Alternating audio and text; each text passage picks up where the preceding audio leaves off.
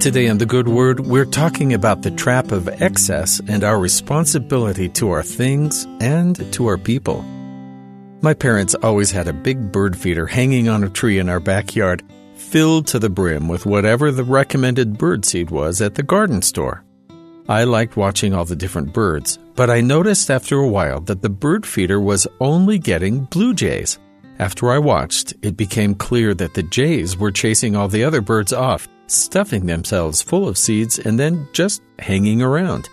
Even after eating their fill, the jays would stick around to scare off the other birds, guarding the still uneaten food. This made no sense to me. There was no shortage of seeds. We had a huge bag sitting in the back of the garage so there was more than enough to go around. But the blue jay's greed prevented all the other species from feeding there, and we didn't get to see them, which was the whole point of the bird feeder in the first place. Greed is one of those sins that's instantly recognizable in others, but easy to ignore in ourselves. Once we have some, it's tempting to begin feeling entitled to more and more, even if we don't need it. Perhaps others are in greater need, but we might fall into the trap of thinking no one else deserves the surplus that's rightfully ours. That's a very unchristian attitude to take, and one the Lord warns against frequently. We may receive many material blessings through our own work or through the grace of the Lord, but that doesn't make us any better than any of our brothers or sisters who might have less.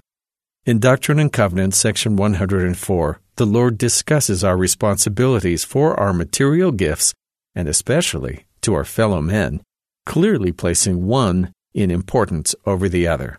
For it is expedient that I, the Lord, should make every man accountable as a steward over earthly blessings which I have made and prepared for my creatures. But it must needs be done in mine own way, and behold, this is the way that I, the Lord, have decreed to provide for my saints, that the poor shall be exalted, in that the rich are made low.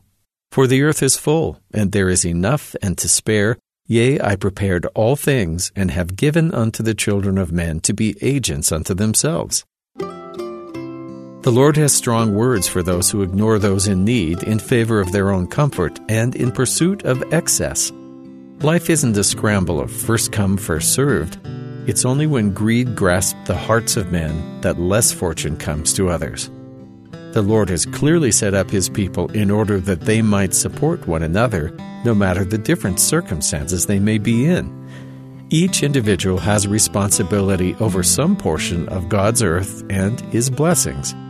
Once we provide for ourselves and those in our care, we have the choice on how to use any excess. We're given freedom to act in any way we see fit with the caveat that the Lord expects His people to care for each other. In His mind, there's no difference between spiritual things and earthly things. How we use what we gain during the week is absolutely entwined with the spiritual lessons we learn on Sunday. The Lord will want to know what we've done with all that He's given us. Did we get distracted by less important pursuits?